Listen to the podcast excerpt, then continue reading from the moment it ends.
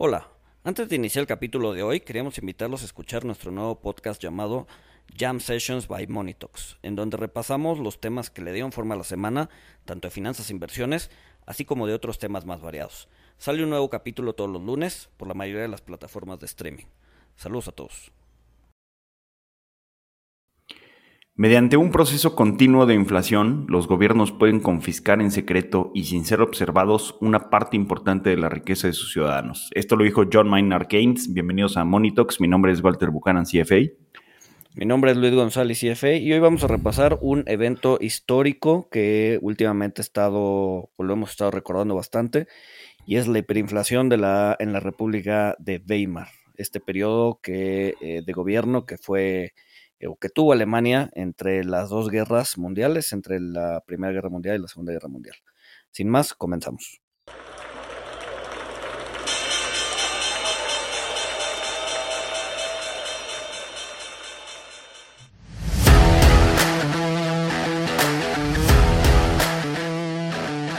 Monito, el otro lado de la moneda.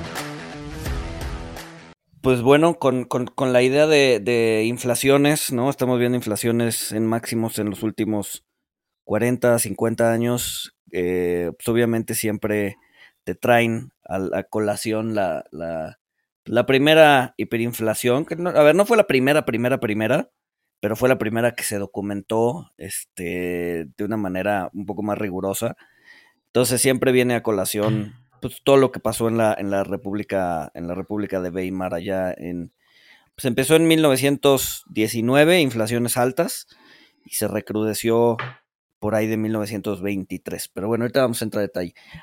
Me gustaría empezar con un, con un detalle, y es que el término República de Weimar en realidad se impuso a posteriori, es decir, Mientras vivían en la República de Weimar, nadie la llamaba República de Weimar.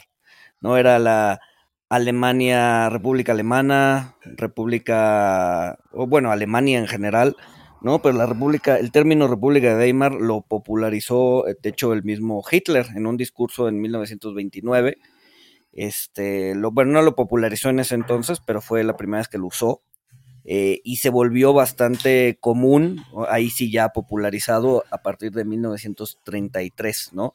Y siempre lo usaba con una, eh, o sea, con una anotación o con un, eh, pues sí, con un punto despectivo, este, porque pues de entrada fue la primera vez en donde Alemania fue república, ¿no? Entonces, pues los alemanes no les gustaba la palabra, ¿no? Sonaba a una, era un constante recordatorio de un sistema político que eh, fue impuesto por el extranjero, ¿no? Este, la idea de que antes eran un imperio, que había un Kaiser, eh, el Reich, el famoso Reich este, alemán, eh, y de repente pues, el extranjero como como castigo por haber perdido, por haber iniciado la Primera Guerra Mundial, pues, les impone un sistema político que nunca habían tenido, ¿no? Entonces el hecho de que sean una república, pues era algo, era algo despectivo, ¿no? Era algo que, no querían tener, ¿no? Entonces, en realidad, el, término República de Weimar, pues es un, es un, es un, o sea, entra en el discurso político de Hitler como algo, como algo indeseable, ¿no? Como algo impuesto, como algo impuesto por el extranjero, que había que eliminar, ¿no? Digo, eso es un poco de, contexto histórico de, dónde viene el, la notación de república o, el nombre república de Weimar, ¿no? Que no se conocía así en su momento, ¿no? Entonces, eh, este, entonces, bueno, de ahí, de ahí, viene, ¿no? Y es, y es un término despectivo, ¿no? Sí, muy, muy, muy interesante saber eh, pues, pues que esto fue, este nombre a la República de, Weimar fue eh, después. Y bueno, sobre el origen de, la inflación, sobre el origen de, la hiperinflación en Alemania, eh, pues tenemos que transportarnos un poquito al tiempo donde sucede todo esto, que bueno, Europa estaba saliendo de la Primera Guerra Mundial, eh, que fue de 1914 a 1918, y ahorita, como lo comentaba Luis, pues Después de la guerra, Alemania enfrenta periodos altos de inflación, pero no solamente Alemania, sino que eh, toda Europa, Inglaterra, Francia, estaban sufriendo altas inflaciones, no hiperinflación todavía, pero sí Europa pues está teniendo inflaciones muy altas. algunos países están teniendo también temas de, desempleo. Me parece que, Inglaterra era quien tenía más agudo el, problema de desempleo. Y pues bueno, como Alemania había sido el, perdedor eh, de la guerra, eh, pues tenía, tenía que pagar gastos de reparación, eh, que pues bueno, básicamente los, los, los vencedores para decidir cuánto iban a ser estos gastos de reparación, pues básicamente se, juntaron a poner la cantidad más grande que se les pudiera ocurrir. Y pues bueno, eh, al, final empiezan con cantidades muy, muy altas. Eh, por, decir algo, empiezan con 100 mil millones de, dólares, por ejemplo. y terminan con, otra cantidad, terminan con una cantidad de que Alemania tenía que pagar 12 mil millones. y pues si bien este, esta cantidad era más baja que los, los primeros números, que pues eran irrisorios, eran imposibles que, una nación pagara eso, eh, de todas maneras, pues esto, esto era eh, más o menos eh, tres o siete veces el, PIB de Alemania, ¿no? O sea, pues era, era varias veces el número de, de la economía alemana, lo cual pues ya indicaba que si bien no era la cantidad irrisoria del principio, pues sí era una cantidad eh, muy, muy, muy alta que Alemania pues iba, iba a tardar décadas en pagar y pues iba a ser muy oneroso. Exacto. No, y algo, y algo que, que no ayudó a la situación alemana, este, era justamente eh, la forma en la que pagaron por la guerra, ¿no? Eh, había, igual aquí hay que remontarnos un poquito más atrás en la historia, en la guerra franco-prusiana, eh, en la guerra franco-prusiana, eh, que fue la guerra entre Alemania y Francia allá por 1870, si mi memoria no me falla, eh, el punto es que Alemania decidió financiar esa guerra con deuda, ¿no? Dijo, me voy a endeudar para entrar a la guerra. al final del día, el vencedor de esa guerra franco-prusiana fue Alemania y le impuso reparaciones a Francia y entonces con esas reparaciones pues, Alemania pudo pagar la deuda que había incurrido en la que había incurrido para entrar a la, guerra, ¿no? Eh, usó la misma técnica en esta ocasión, dijo, a ver, va a ser una guerra similar a la franco-prusiana, eh, entonces lo que voy a hacer es, va a ser una guerra que se va a, bueno, a ver, que, va a durar poco, entonces me voy a endeudar eh, para financiarme, para, para, poder ir a la guerra, y ya cuando gane, eh, pues Francia va a pagar mi deuda, ¿no? Eh, el problema es que pues le salió al revés, ¿no?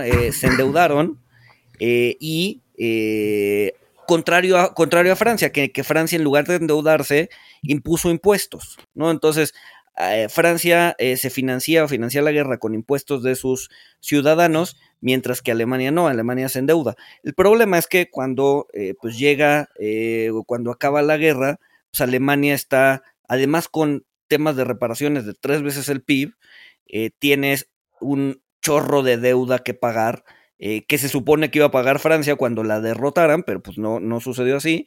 Y entonces pues tienes eh, pues prácticamente déficits altísimos, ¿no? Es decir, Alemania tenía que seguir este, endeudándose para pagar pues ahora sí que como las tarjetas de crédito, ¿no? Pagas una tarjeta de crédito con la otra, pues así estaba Alemania, más las reparaciones, que eran altísimas, ¿no? Las reparaciones, eh, como decía Walter, ¿no? Tres veces el PIB y el servicio de la deuda era eh, bastantes veces el presupuesto eh, de, Alemania a nivel, a nivel anual, ¿no? Entonces, así estuvo Alemania un par de años. como decía Walter, había, Europa estaba viviendo un periodo de inflación altas, ¿no? en donde eh, el, índice de precios se duplicó, se triplicó, o sea, fueron inflaciones, no hiperinflaciones, pero sí inflaciones altas, y esto ayudó un poco a que se disolviera la deuda alemana, ¿no? En algún punto, en algún otro capítulo habíamos platicado de cómo la inflación era una forma de bajar tu deuda, ¿no? Tu deuda nominal. Eh, entonces, pues esta inflación hizo, inflación inicial, hizo que la deuda alemana se diluyera en términos nominales y los, digamos que el, monto total calzara mejor con un déficit más, pues sí, más, menos oneroso, ¿no? entonces, bueno, esto pasó en 1921 y ante, ante los ojos de la comunidad internacional, pues la comunidad internacional llegó al, consenso o a la idea de que Alemania ya se había estabilizado, es decir, eh, le había pasado mal entre 1918 y 1921, ya se había estabilizado y por lo tanto, pues podían cargarle la mano un poquito más, ¿no? Que, la, que la visión de los alemanes era que la ruina económica de Alemania iba a ser necesaria para, para pagar las injustas eh, reparaciones. O sea, muy diferente a, la visión de la comunidad internacional, ¿no, Luis? Exacto, exacto. Sí, sí, sí. Francia quería que Alemania no se levantara del suelo para que no pudiera refinanciar sus, sus, este, sus temas eh, militares, ¿no? Entonces quería castigarlo lo más que pudiera para, este, pues sí, para que, para mantenerlo ahí, ¿no?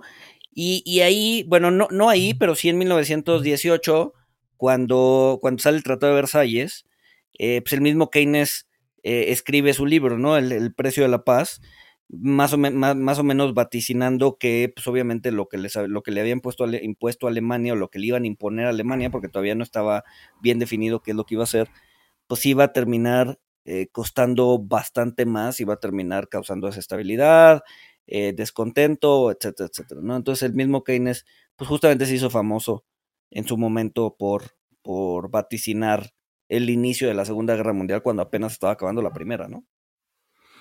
Sí, sí, por supuesto. Ahora, eh, mencionaste a Francia y, creo que pues, el, papel de que, tuvo Francia pues, e, es, muy importante en cómo, cómo se desatan las cosas y, era un poquito incoherente porque, eh, pues como, como ya lo mencionaste, Luis, Francia no quería el, rearme de Alemania, no quería que la, economía alemana fuera lo suficientemente fuerte para la remilitarización, eh, pero necesitaba que la economía alemana al mismo tiempo estuviera fuerte para que pudiera hacer los, los pagos de, reparaciones, ¿no? Entonces, pues e, esto, esto era algo bastante contradictorio eh, y también otra eh, pues otra, otra cosa eh, bastante contradictoria es que un suceso muy importante es cuando en 1923 Francia decide, decide ocupar el Ruhr. ¿Sí se dice así, Luis? Sí. Creo que fue un poquito antes, creo que fue en 1921. Digo, no importa. Bueno, sí, porque en 1923 ya estaba la hiperinflación no, no recuerdo la fecha, pero. No, sí, la, estoy, la estoy checando. O sea, en, en, 1923, eh, Francia decide ocupar el, el, Ruhr, y esto porque eh, pues, Alemania, eh, digamos que incurre en, default, en, hacer un pago. un pago de las reparaciones que tenía que pagar en especie, tenía, tenía que entregar carbón eh, y pues bueno, Francia, Francia toma esta, esta región. Eh, Alemania pues necesitaba el, carbón para eh, pues mantener su, actividad industrial. sin carbón pues no, no podía impulsar, no, no, podían seguir funcionando sus, sus trenes, sus ferrocarriles. Y pues básicamente, si estamos hablando de que estamos en 1923, eh, pues en, esto, en este tiempo, pues si los países no, no tenían, no podían echar a funcionar sus trenes, pues básicamente la economía no podía funcionar, ¿no? Eran eh, pilares de, la economía para eh, pues el, movimiento económico, la actividad industrial, que Alemania, o sea, como, como Alemania tenía un pánico a los movimientos comunistas, Alemania lo que más le preocupaba era que pues después de la guerra y con toda esta deuda eh, y lo que estaba pasando en, la Unión Soviética, eh, pues tuviera, tuviera levantamientos comunistas, Alemania decide responder de una forma eh, bastante pasiva, los, los trabajadores mineros de, de Ruhr los manda a huelga para que Francia no pudiera obtener los recursos naturales de, de, Ruhr, o sea, el, carbón y, el acero. y pues bueno, estar, estar pagándole a los trabajadores para que estuvieran en huelga sin que, sin que Alemania pudiera tener el carbón, sin que Francia pudiera tener el carbón, pues era bastante costoso, ¿no? Era bastante, bastante oneroso eh, para Alemania, eh, pues les pagaba básicamente, eh, pues, con, déficit fiscal. podríamos pensar que, pues, desde aquí ya estaba imprimiendo dinero y, creo que este, este pues es como, es como el el inicio de, los agravantes, ¿no, Luis? Esta, esta toma de Francia de esta región. Sí, al final el, el, Ruhr era como el motor industrial de Alemania y se lo quitan, ¿no? Entonces, como dices, ¿no? Eh, Alemania le dice a los, a los, a los trabajadores, ¿sabes qué? Eh, resistencia pasiva, ¿no? Eh, a, la, Gandhi. no hagas nada, siéntate y, ponte a ver cómo los franceses pues, no pueden, no pueden sacar los recursos naturales, ¿no? Obviamente, como decías, pues para evitar huelga, digo, para evitar descontento social, pues les empezaban a pagar con dinero que, recién impreso, y pues eso agravó la situación, ¿no? Obviamente, dado esto, dado que le quitan el motor industrial al país, pues el marco se empieza a depreciar, ¿no? Eh, y, eh, dado una depreciación fuerte del marco, se empieza a incrementar la inflación, ¿no? Entonces, empieza una, ahí es donde empieza, o sea, ya traían inflaciones altas, pero ahí es donde empieza a hiperinflacionar eh, la, economía, ¿no? El punto, el punto, digamos que el punto clave o el punto en donde, donde la hiperinflación ya empieza a subir de manera importante es eh, justamente en el, en el, asesinato de eh, un político importante que tenía un cargo importante en el gobierno alemán, que se llamaba Walter Rataneu, seguramente lo estoy, estoy destrozando el alemán, este, pero bueno, era, era este cuate, lo asesinan un grupo, si no mal recuerdo, de eh, extrema derecha o comunistas, no me acuerdo.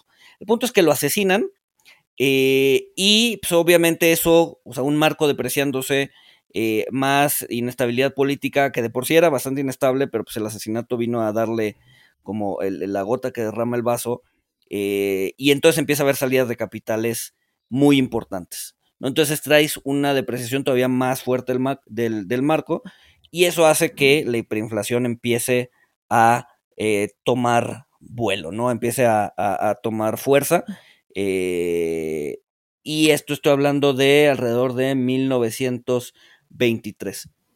dato curioso, y me voy a retrasar un año, en, enero del de 1922, cuando ya empezaban a tener problemas para pagar las reparaciones a Alemania, eh, el, hijo de JP Morgan, ¿no? El hijo de, JP Morgan, que en este caso se, llama JP Morgan Jr., este, organizó en, en, nombre de los Estados Unidos, porque los Estados Unidos le prestó dinero a Francia, le prestó dinero a Alemania un poco para ayudar a la recuperación europea, eh, y bueno, los juntó para, para, intentar encontrar una solución y pues no, no, este, no logró nada, ¿no? Después de eso viene la hiperinflación, eh, pero fue curioso como eh, JP Morgan Jr. pues fue, fue el encargado de, de, de, estas negociaciones, ¿no? Que, que, bajo el esquema de la familia Morgan, pues el papá se hacía cargo de todo el negocio de Estados Unidos y el hijo se hacía cargo de todo el negocio en Europa, ¿no? Entonces era natural que, el hijo en, representación de Estados Unidos pues fuera a intentar organizar a, Francia y Alemania para que, para que pues, lograran este, salvar sus diferencias, ¿no?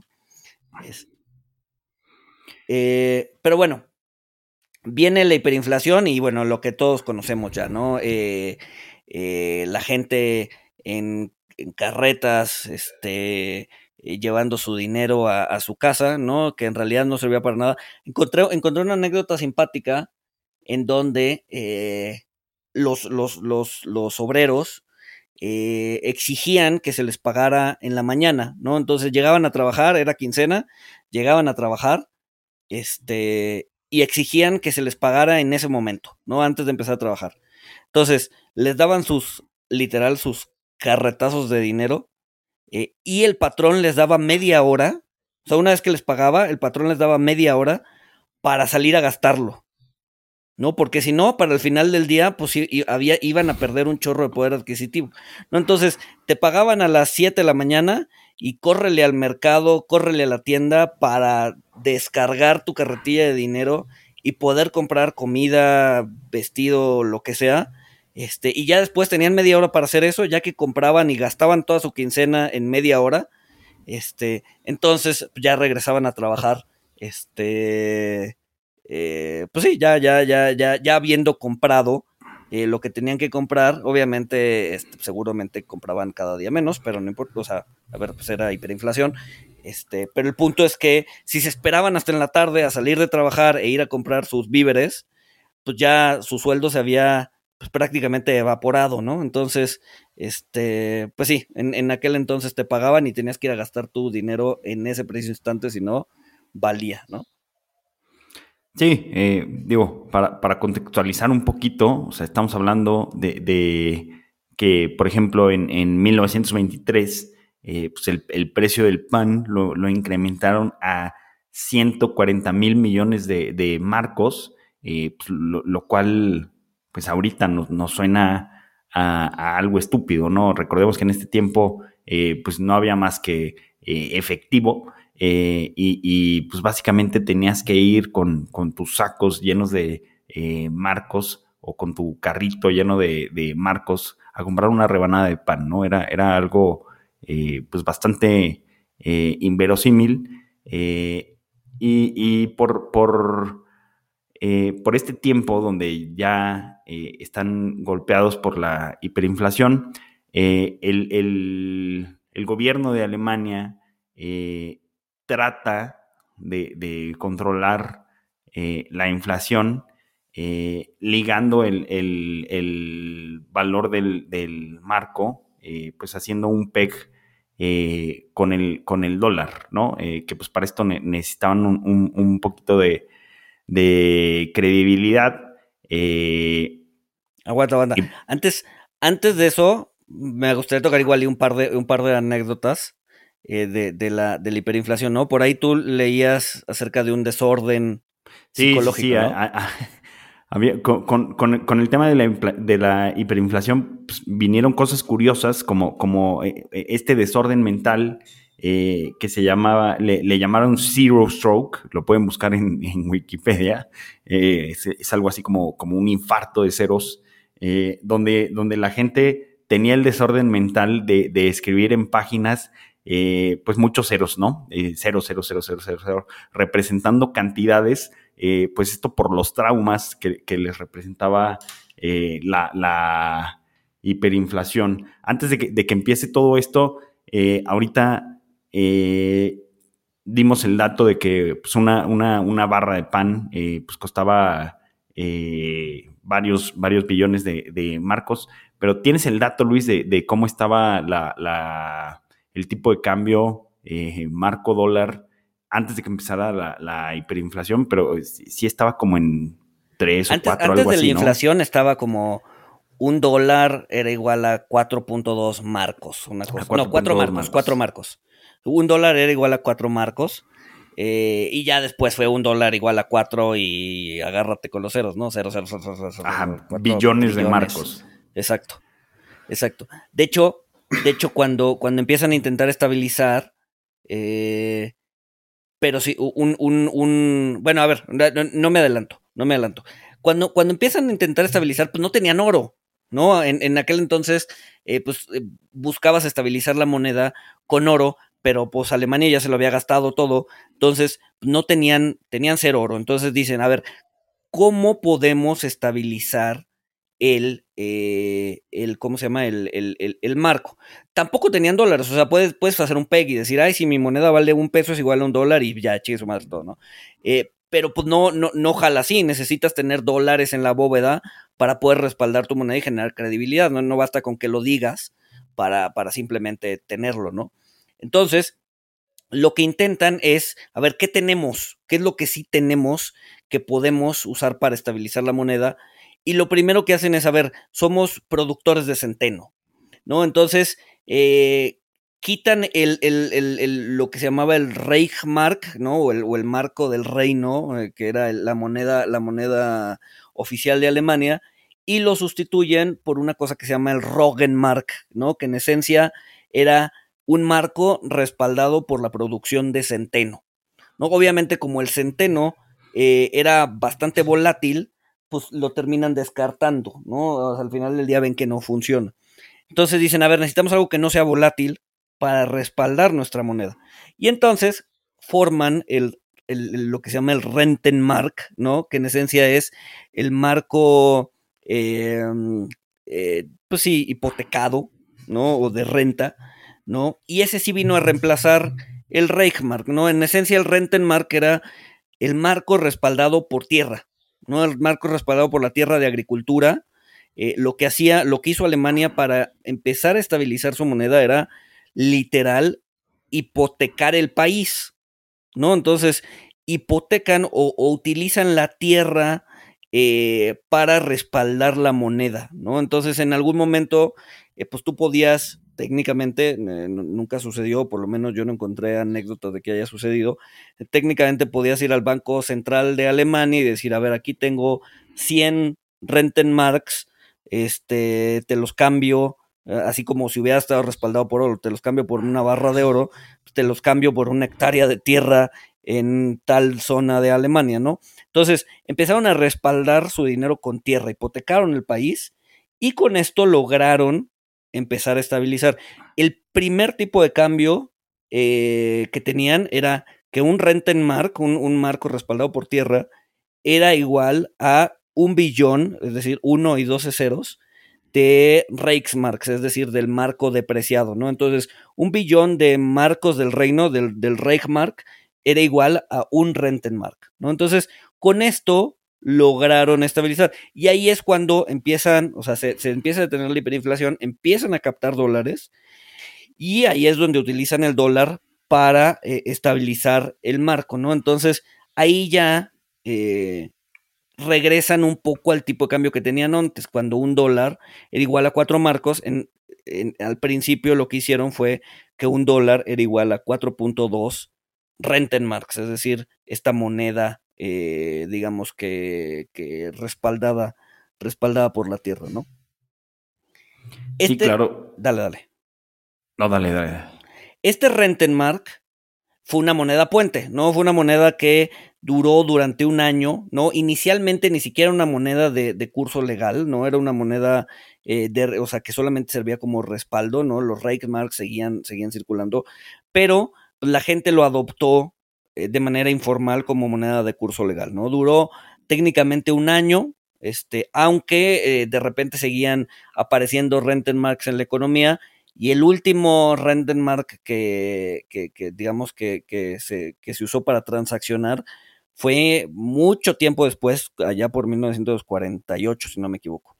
Este, el punto es que eh, todavía duró mucha, mucho tiempo esa moneda en circulación, aunque fuera de manera informal. ¿no? El punto es que duró un año, fue una moneda puente, y ya cuando se estabilizó el, el, marco, eh, entonces eh, regresaron los, los Reichmarks, ¿no? Entonces se, se reimprimieron Reichmarks, se intercambiaron por Rentenmarks uno a uno, ¿no? Un Rentenmark era igual a un Reichmark, y regresó un poco la moneda original de Alemania, pues ya sin los chorro mil de ceros que tenían, que tenían antes, ¿no? Sí, claro. En, este periodo también el, banco, y, bueno, y Alemania tratan de, estabilizar el, nivel de precios eh, con control de precios, ¿no, Luis? Me, parece eh, que, que, pues esto, pues digamos, funcionó en, cierta medida, pero pues el, problema era que eh, los agricultores, pues con, con, control de precios eh, y, por otros problemas, eh, por ejemplo, me, parece que no, no, no, podían pedir, pedir créditos y, poner el, valor de sus propiedades indexado, o sea, el valor de su tierra actualizado como colateral, pues tampoco podían obtener fertilizante. pero estos controles de precios fueron contraproducentes, ¿no? Porque si bien sí ayudaron a pues a que la inflación no, no, siguiera escalando, eh, pues el, el, efecto colateral que tuvo esto, pues fue que tuvieron eh, escasez de alimento, ¿no? Porque los, los agricultores, pues al, estar topados en los precios que podían dar, eh, pues no estaban incentivados a, a, la producción, ¿no? O a tener sus campos con una producción al máximo. Exacto. Exacto, sí, sí, sí. Sí, eso, eso pues, ayudó y agravó también, a, también los precios, ¿no? Pues hubo escasez y ante la escasez, pues los precios seguían, seguían subiendo, ¿no? Sí, pero subían en el mercado negro, ¿no? O sea, esto, todo esto creó un, un, mercado negro, eh, digamos, pues tenías eh, los, los eh, pues sí, las tiendas de abarrotes, etcétera, con, con los controles de precios eh, donde había mucha escasez, la gente pasaba hambre. Eh, de hecho, creo que leí que, pues había, eh, digamos, caricaturas políticas donde, donde se veían a... les llamaban, pues sí, les llamaban especuladores, o sea, donde se veía en la caricatura una tienda de abarrotes casi abandonada con los vidrios rotos y detrás de la tienda un, un, especulador, una persona involucrada en el mercado negro, pues haciendo, eh, vendiendo mercancía, ¿no? Eh, obviamente a precios mucho más elevados. Eh, y creo, creo que esto también, o sea, lo, que hacían estos especuladores y lo que sucedía en el mercado negro, pues es, esto es... Esto es lo que, lo que Hitler después siembra en el colectivo alemán como, como un, eh, una causa de odio a, los especuladores eh, que termina pues también en odio de los judíos, ¿no? Exacto. Antes, antes de tocar eh, el tema, me gustaría regresar un poquito a, a cómo se termina de estabilizar, ¿no? El, el marco ahorita que mencionaste a los, a los, a los, eh, pues sí, a la, gente en general, antes de la hiperinflación, ¿no? En la inflación de 1922, en la inflación de 1920, los sueldos crecían al ritmo de la inflación, ¿no? Entonces la gente no sentía o no había un, un, un pues sí, o sea, no, no sentía que la inflación se comía su poder adquisitivo, ¿no? Durante la hiperinflación sí. Entonces, en la hiperinflación los sueldos no crecían al ritmo de la inflación, eh, dado, o sea, tal era el punto pues, que por eso los mismos trabajadores tenían que ir a gastar su dinero en el momento en que se los daban. Eh, entonces, ahí es donde empieza a crecer un poco el descontento, ¿no? Antes, antes en la inflación del, del 1918, 19, 20, pues la gente, o sea, los precios subían 100%, los sueldos subían 100%, pues da igual, ¿no? O sea, al final del día, pues sigue, tu poder adquisitivo se mantiene. La hiperinflación no, ¿no? Y, y hubo mucha gente que sí se enriqueció justamente el mercado negro.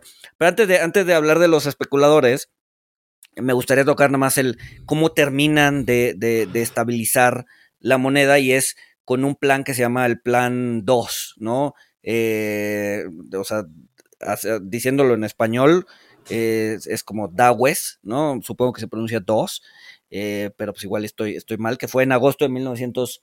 24. Eh, en, esencia tenía cinco puntos. Uno era que le regresaban a Alemania el área de, del Ruhr, ¿no? Esta, esta área que, Alemán, que, que, Francia había confiscado por no pagar las reparaciones, se la regresan eh, un poco para poder dar eh, o, que el motor industrial de Alemania pues pudiera seguir funcionando, ¿no? Empiezan a ponerle como un tiempo a las reparaciones, es decir, eh, le, bajan un poco, el, le dejan de cargar tanto la mano eh, y empiezan a decirle, ¿sabes qué? El primer año vas a pagar eh, mil millones de marcos y después se van a ir incrementando en dos, dos mil quinientos millones de marcos al año hasta los, hasta los cinco años, ¿no? Entonces, pues te da una especie de eh, certidumbre y certeza de cuánto es lo que tienes eh, que pagar. Eh, el, Banco Central pasa, deja de ser parte de, de, de, Alemania y, pasa a ser supervisado por una por un comité aliado, ¿no? Este, un poco para que dejen de monetizar deuda, imprimir dinero. Entonces los aliados toman posesión del Banco Central. Eh, también, eh, y, los, digamos que los incitan a aumentar impuestos, ¿no? moneda, es decir, ya no, ya deja de endeudarte, o sea, vas a pagar las reparaciones o el dinero de las reparaciones las vas a empezar a eh, pagar con aumento en impuestos, tanto en transporte como en eh, impuestos de exportación e importación. Y además, pues Estados Unidos le presta cerca de 200 millones de dólares a Alemania. Un poco con esta entrada de dinero, pues logran colateralizar o hacer el PEG que, comentabas, Walter, en, del dólar, ¿no? Entonces, eh, si se fijan, pues aumenta todavía, eh, todavía más la, supervisión extranjera, ¿no? Y entonces, ahora sí, regresando, regresando al tema de especuladores, ¿no? Hubo mucha gente, eh, sobre todo extranjeros y judíos, que hicieron bastante dinero a raíz de la, de la hiperinflación, ¿no? La gente estaba eh, pues sí, que, o sea, no, no se le hacía honesto hacer dinero financiero en aquella época. Eh, o sea, decían que si, tenía, que si hacías dinero era por trabajo, ¿no? Y si no trabajabas, o sea, cualquier dinero hecho vía eh, temas financieros o especulaciones, pues era un dinero mal habido y era un dinero que le terminabas quitando a la gente que sí trabajaba o que trabajaba, ¿no? Entonces... es, es, pues como un paralelo con, pues, con todo el movimiento de, Occupy Wall Street, ¿no? O sea, eh, donde los alemanes querían eh, un mundo donde, como dices, la riqueza proveniera del trabajo eh, físico, del trabajo duro, no de transacciones financieras. Se me, hizo, curioso el paralelismo con Occupy Wall Street. Exacto, exacto. Y empieza a permear en la, en la narrativa, ¿no? De hecho, hay, hay un, eh, pues digamos que eh, eran los años 20, ¿no? Entonces, pues todo el tema del cabaret y, y, y, pues sí, o sea, todo lo que sucedía en los años 20, este, y empieza a, eh, digamos que hay una expresión coloquial que se llama Rafke en alemán, ¿no? Eh, con una, es un diminutivo, ¿no? Se supone que, que, que, que usé en una palabra en alemán, digo, mi, mi, mi, conocimiento del alemán es mínimo, entonces lo que estoy a punto de decir lo estoy leyendo. este, se supone que si eh, una palabra en alemán termina en KE, pues es un diminutivo. Eh, pues en, en esencia eh, lo que denota es una, una persona, eh, digamos que codiciosa, ¿no? Una, una, una, persona que se apresura a agarrar o arrancar, ¿no? Eh, y, empezó a, y empezó a hacer un símil como, o se usaba de manera despectiva para eh, denominar a los, a los nuevos ricos, ¿no? justamente estos eh, que tenían cierta mentalidad de RAF, que, era que especulaban y que eh, buscaban vía transacciones financieras, pues hacer dinero, ¿no? Entonces, pues obviamente Hitler en sus discursos, en sus discursos a partir de 1929, 1930, este, pues utiliza todo esto eh, para eh, seguir sembrando el odio hacia todo lo extranjero y hacia lo judío, ¿no? Porque al final del día pues había mucho judío en, Alemania y los judíos pues sí eh, se enriquecieron en cierta manera por el tema de hiperinflación al ser netamente, digamos que eh, ligados al sistema financiero, pues este, esta, este view del, del, de los alemanes de que uno se tenía que enriquecer o uno se tenía que hacer su dinero con trabajo y no con especulación financiera, pues eso incrementó el odio y ayudó, y ayudó a, justamente a todo este movimiento anti, antisemita este, que, que se dio en, en, en la Alemania nazi, ¿no?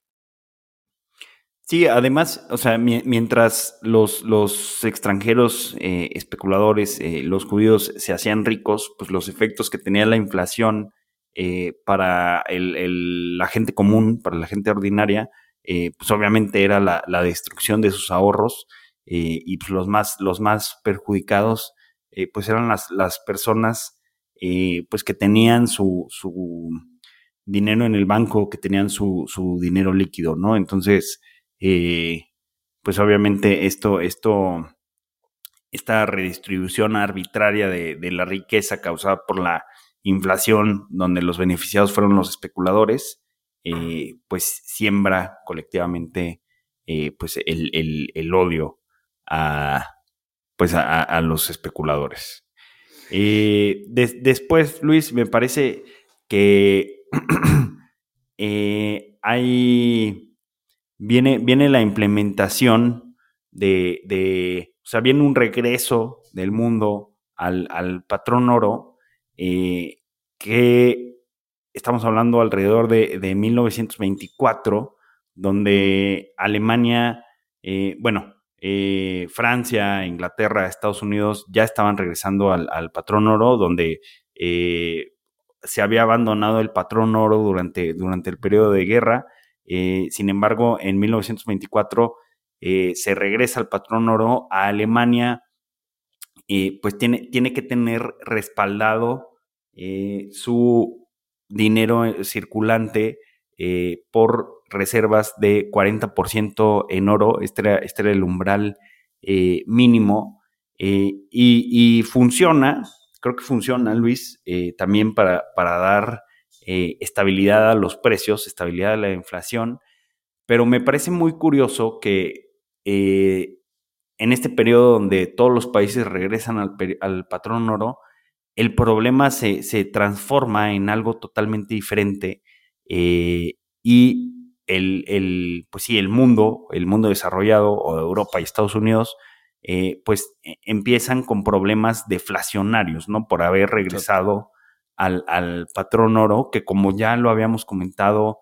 en, pues en otros capítulos, el, el tener eh, o sea, mucha gente se preocupa por, por, la inflación, pero pues el tener deflación pues, también te genera problemas, que fue eh, pues, lo que ocurrió globalmente en 1924, eh, porque pues cuando, cuando tienes deflación, pues la gente se siente en el dinero, ¿no? Y frenas la, actividad económica, frenas el, crecimiento y pues caes en, en, una, en una espiral curiosa, que pues fue los problemas que, que tuvo el mundo eh, al regresar al patrón oro y que afectaron a, Alemania eh, y pues nuevamente llevaron a la eh, pues a la desestabilización, ¿no? Sí, no, y, no solo frenas la economía, sino a todos los deudores les terminas, los terminas este, afectando, ¿no? Porque así como, así como hoy que estamos viviendo inflación, el que tenga una, una deuda hipotecaria, lo mejor que puede hacer ahorita es pagar el mínimo ¿Por qué? Porque eventualmente esa, esa deuda se le está comiendo la inflación, ¿no? Entonces, la inflación es buena para los deudores, pero la inflación es mala para los, para los deudores, ¿no? Entonces, pues todas las personas que tenían deudas, eh, se, ven, se ven perjudicados porque en términos reales su deuda está creciendo, ¿no? Un poco, un poco pasó algo similar y también con la adopción del patrón oro en Estados Unidos, ¿no? Acuérdense que antes en, en, Estados Unidos había un patrón plata, luego se da el, el, el, Coinage Act, ¿no? Si no me equivoco, en 1870, una cosa así, eh, y eh, se cambia, se cambia el patrón plata o el patrón bimetálico eh, por eh, patrón oro 100%, ¿no? Entonces, entre 1970 y 1990, Estados Unidos eh, presenta una, una deflación importantísima, de tal forma que mucha gente que debía dinero, que eran muchísimos, o sea, de hecho la mayoría de los campesinos habían comprado sus tierras y estaban hipotecadas, ¿no? Habían comprado con deuda sus tierras.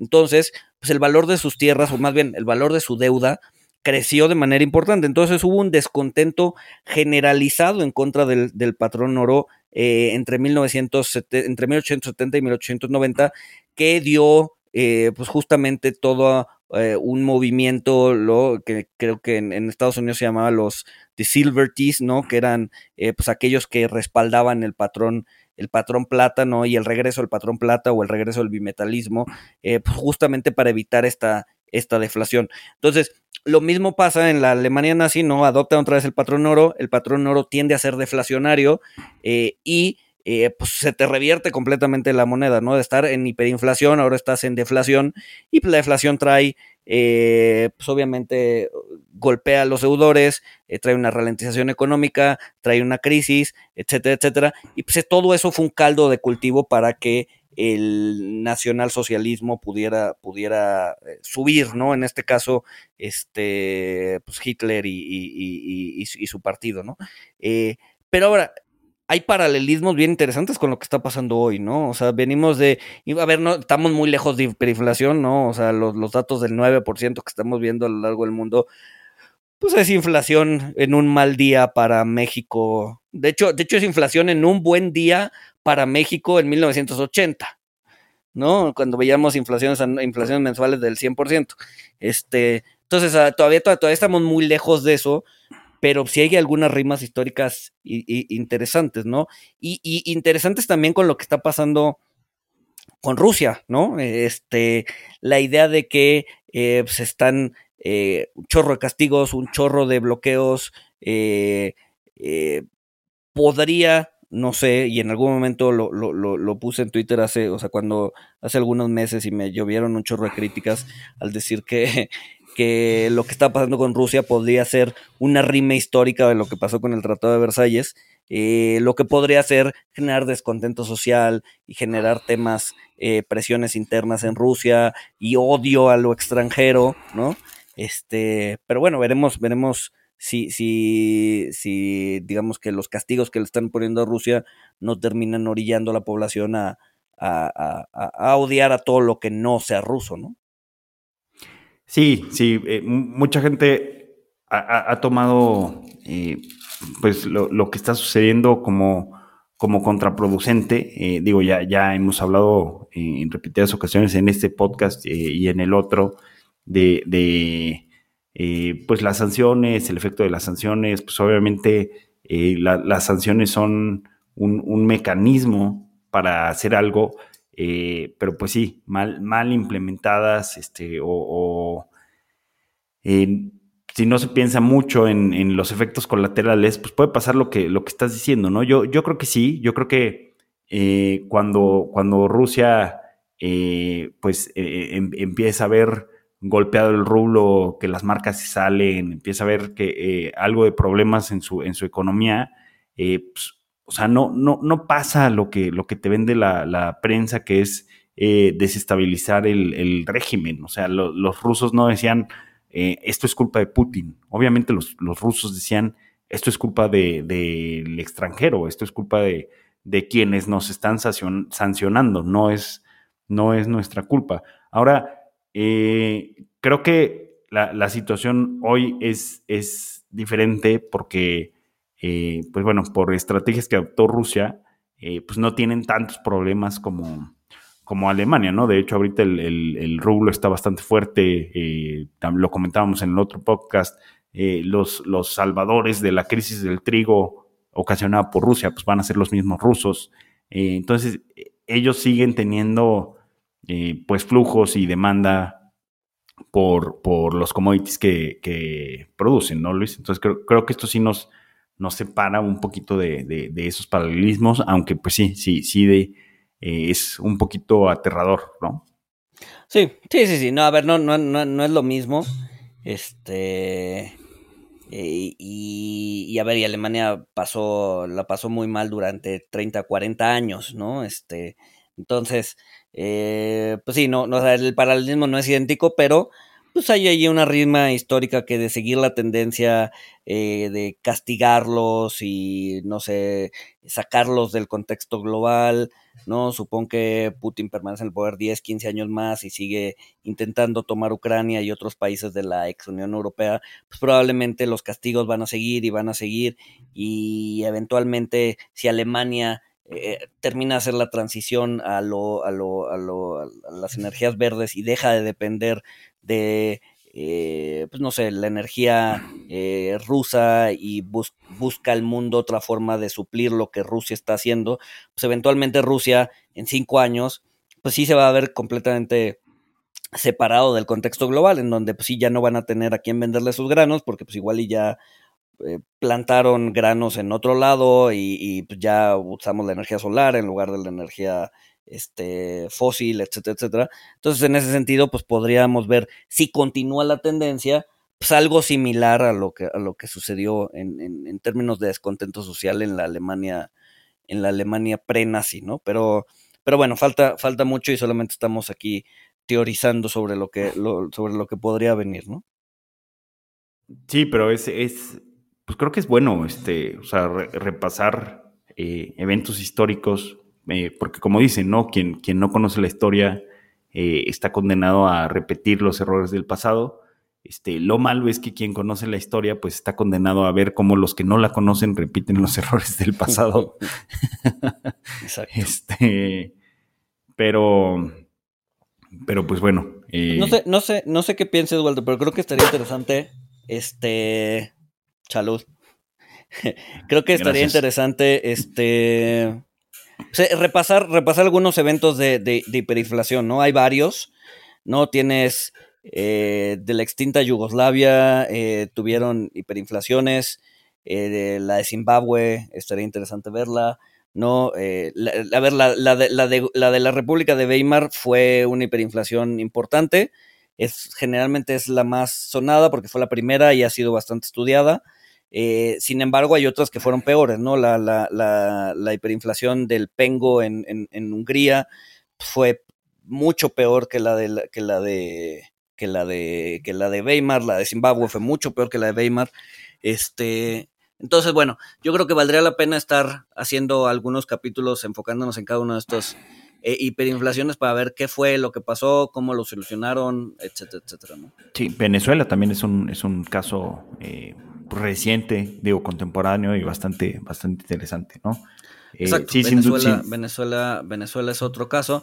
Digo, no, no, no los niveles, todavía no, por lo menos en Venezuela los niveles de hiperinflación todavía están lejos de, de Zimbabue, ¿no? Este, y de y del mismo Weimar, ¿no? Que otro, otra anécdota de Weimar que seguro la conocen es que pues si vas a una cafetería a tomar una taza de café, este pues cuando te terminas de tomar la taza de café, el precio de tu taza pues ya valía el doble, ¿no? Si te había costado, o sea, si estaba, si te si cuando lo pedías el café y me voy a inventar la cifra, valía un millón de marcos, este pues cuando te lo terminabas de tomar ya valía dos, ¿no? Entonces, pues igual ya había que pagar por adelantado.